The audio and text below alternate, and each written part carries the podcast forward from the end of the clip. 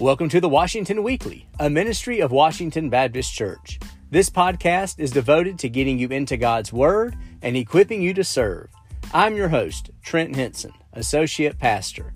On today's episode, I'll talk about the Bible verse that led to the conversion of Jonathan Edwards. I'll also interview another member of Washington so you can learn more about our people and our ministries.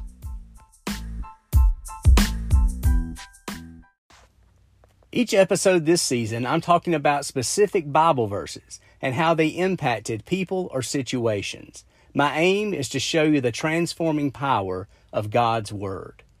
Today, I want to talk about the verse that led to the conversion of Jonathan Edwards. Jonathan Edwards is widely acknowledged to be America's most important theologian and one of America's greatest intellectuals. Edwards was born in Connecticut in 1703. He entered Yale in 1716 when he was not yet 13 years old. He graduated four years later at the top of his class. He received his master's three years after that, and it was during that time that he became a Christian. As a boy, Edward struggled with questions regarding God's sovereignty. He found little peace with God and no true love or enjoyment in God. After battling pleurisy his final year in college, he struggled with God's sovereignty in people battling severe illnesses, chronic pain, and people dying and spending eternity in hell. Once he wrote, quote, From my childhood up, my mind had been full of objections against the doctrine of God's sovereignty. It used to appear to be a horrible doctrine to me. End quote. That all changed a year later, in 1721, at the age of 17, when he read 1 Timothy chapter 1 verse 17, which says, "Now to the King eternal, immortal, invisible, to God who alone is wise, be honor and glory forever and ever. Amen." This verse changed Edward's life, leading to his conversion to Christ. Here's how he describes what took place in his mind after meditating on this verse of Scripture. He says, quote, As I read the words, there came into my soul a sense of the glory of this divine being, a new sense, quite different from anything I had ever experienced before. Never any words of Scripture seemed to me as these words did. I thought with myself, how excellent a being that was, and how happy I should be if I might enjoy that God, and be wrapped up to God in heaven, and be, as it were, swallowed up in Him forever. I kept saying, as it were, singing over these words of Scripture to myself, and went to prayer, to pray to God that I might enjoy Him, and prayed in a manner quite different from what I used to do, with a sort of affection. End quote. Now, if you understand the context of those verses, it may make more sense to you. In the preceding verses, Paul describes his life before Christ by saying that he was a blasphemer, a persecutor, and an insolent man. Then Paul praises God for his mercy and grace toward him. In verse 15, Paul says, quote, Jesus Christ came into the world to save sinners, of whom I am chief. End quote. So when he writes verse 17, it's his response to God's grace. It's really a shout of praise, a doxology of sorts for what God has done in his life. That's why when you get to verse 17, it starts with that word now. Now to the King eternal, immortal, invisible, to God who alone is wise, be honor and glory forever and ever. Amen. So he ends with that amen, saying, Let it be. Stand in agreement with me on this. It's Paul's way of praising God that he is now an instrument of God's grace. Jonathan Edwards understood that. It then gave him a peace in God's sovereignty, that everything God does, he does for our good and for his glory.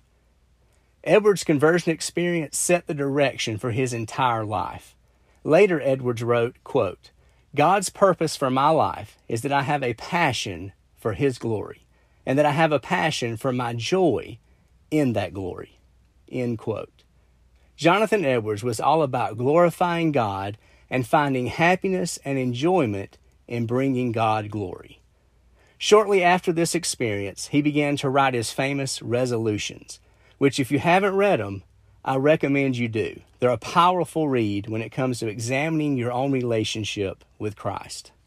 In 1727, he was ordained as a minister at Northampton Church, and he was served as an assistant to his grandfather, who was the pastor. In 1729, he became the pastor of that congregation. Throughout his time in Northampton, his preaching brought remarkable religious revivals. It was during this time that he preached his famous sermon, Sinners in the Hands of an Angry God. Jonathan Edwards was a key figure in what became known as the Great Awakening in the American colonies, which took place in the 1740s. It was a time when all 13 colonies experienced a religious revival. In 1750, Edwards served as the pastor of a small congregation in Stockbridge, Massachusetts. He also served as a missionary to the Housatonic Indians. In 1758, Edwards was elected the president of the College of New Jersey, which would later become Princeton University. Shortly after that, he died of fever at the age of 54 following an experimental inoculation for smallpox. Today he is buried in the President's Lot in Princeton Cemetery. Edwards was a remarkable, influential Christian. And think, it all started with that one verse, 1 Timothy 1:17, which says, "Now to the King eternal, immortal, invisible, to God, who alone is wise, be honor and glory forever and ever. Amen." Today, my guest is Blake Hanley. Thank you, Blake, for joining me. Well, thank you, Trent. Um, really, really appreciate being a part of your podcast here. I'm glad you're able to do it. Well, tell me about you and your family. So I, am married to my, you know, Carrie, my wife Carrie, and we have uh, you know six children who have ranged from ages you know, three to fifteen, and have you know fortunately all have grown up in, in church here at, at Washington. So um, and of course, my you know Carrie's family is long long time members here. You know, Kenny and Melanie and, and Earl and Martha are grandparents, and so um, yeah, you know, just, we're kind of enjoying being a part of this and having our family as a part of Washington here. That's it. Yes, and a very important part. Uh, so we're glad you and your family are here and uh, all the work you do in many areas. Well, what led you to Washington? So, kind of, kind of short answer. My wife Carrie. Um, you know, we we actually uh, we met. I was I grew up at, and was a member of Double Springs Baptist, and you know, matter of fact, my, my family still are, are members there. But you know, we actually met at that church. Um, Carrie and I one one evening it was a, um, a revival, and you know, once we got uh, um, 2004, you know, we were married and we were really deciding, you know, kind of what we, where we wanted to be to go, right? To, to, to, to a church to be a part of or a church to raise our family in. And, you know, really just felt like, you know, God was, you know, speaking to us that, that Washington was going to be the, the place for that. And, and it really has been. And, and, you know, and just, and that's been the place that, you know, kind of God felt like that we've been led to be and, and God's really worked through our, our family in, in that decision.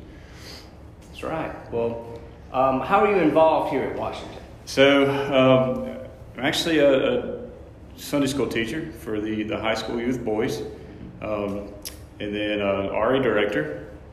You know, we're, we're, we're the RAs for the past um, a couple years, and, and, and, actually I'm an, an, active member of the Canaan Project um, group that's that's here at the the church. Um, and I've been, and actually Carrie and I both, we've been kind of working in the, the Sunday school department, it was particularly the youth, for maybe about 15 years now.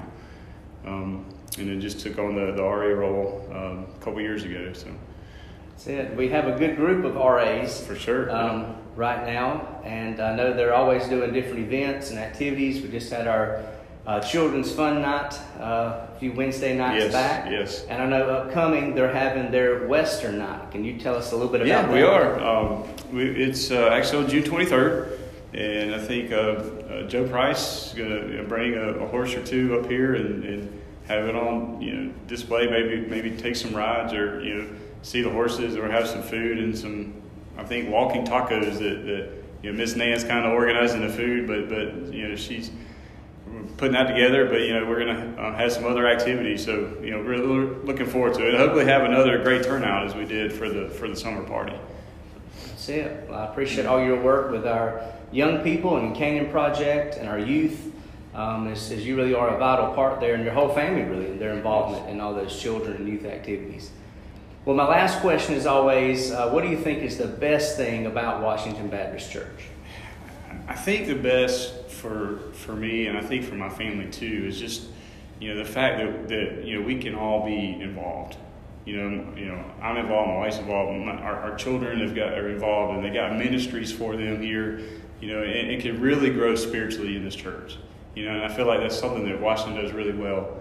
You know, with, with expanding to all age groups and reaching out in the in the ministries, and you know, and I, and I think just allowing God to work through Washington has allowed that to happen and, and I really think that's the probably the key part and the best part of this this church for me. So. Amen. I agree with that. And I think some of our newer members are are finding that. Yes. That we've yes. had a lot join here recently, and they're getting plugged in in a lot of areas because we do have a lot of opportunities That's for right. people to yes. serve. We're an active church. Yeah. Uh, so I, I, really appreciate your answers, your service to our church and to our Lord, and I want to thank you for your time. Yeah, today. thank you, Trent. Blake mentioned he is the leader of the RAs at Washington. RA stands for Royal Ambassadors.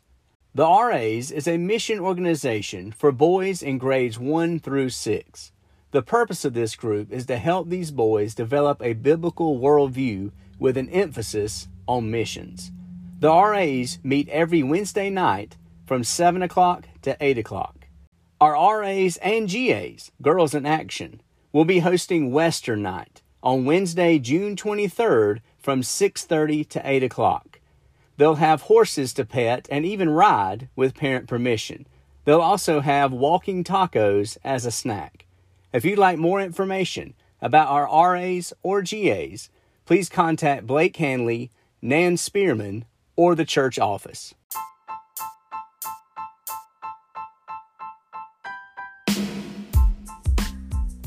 I hope you enjoyed this episode of the Washington Weekly.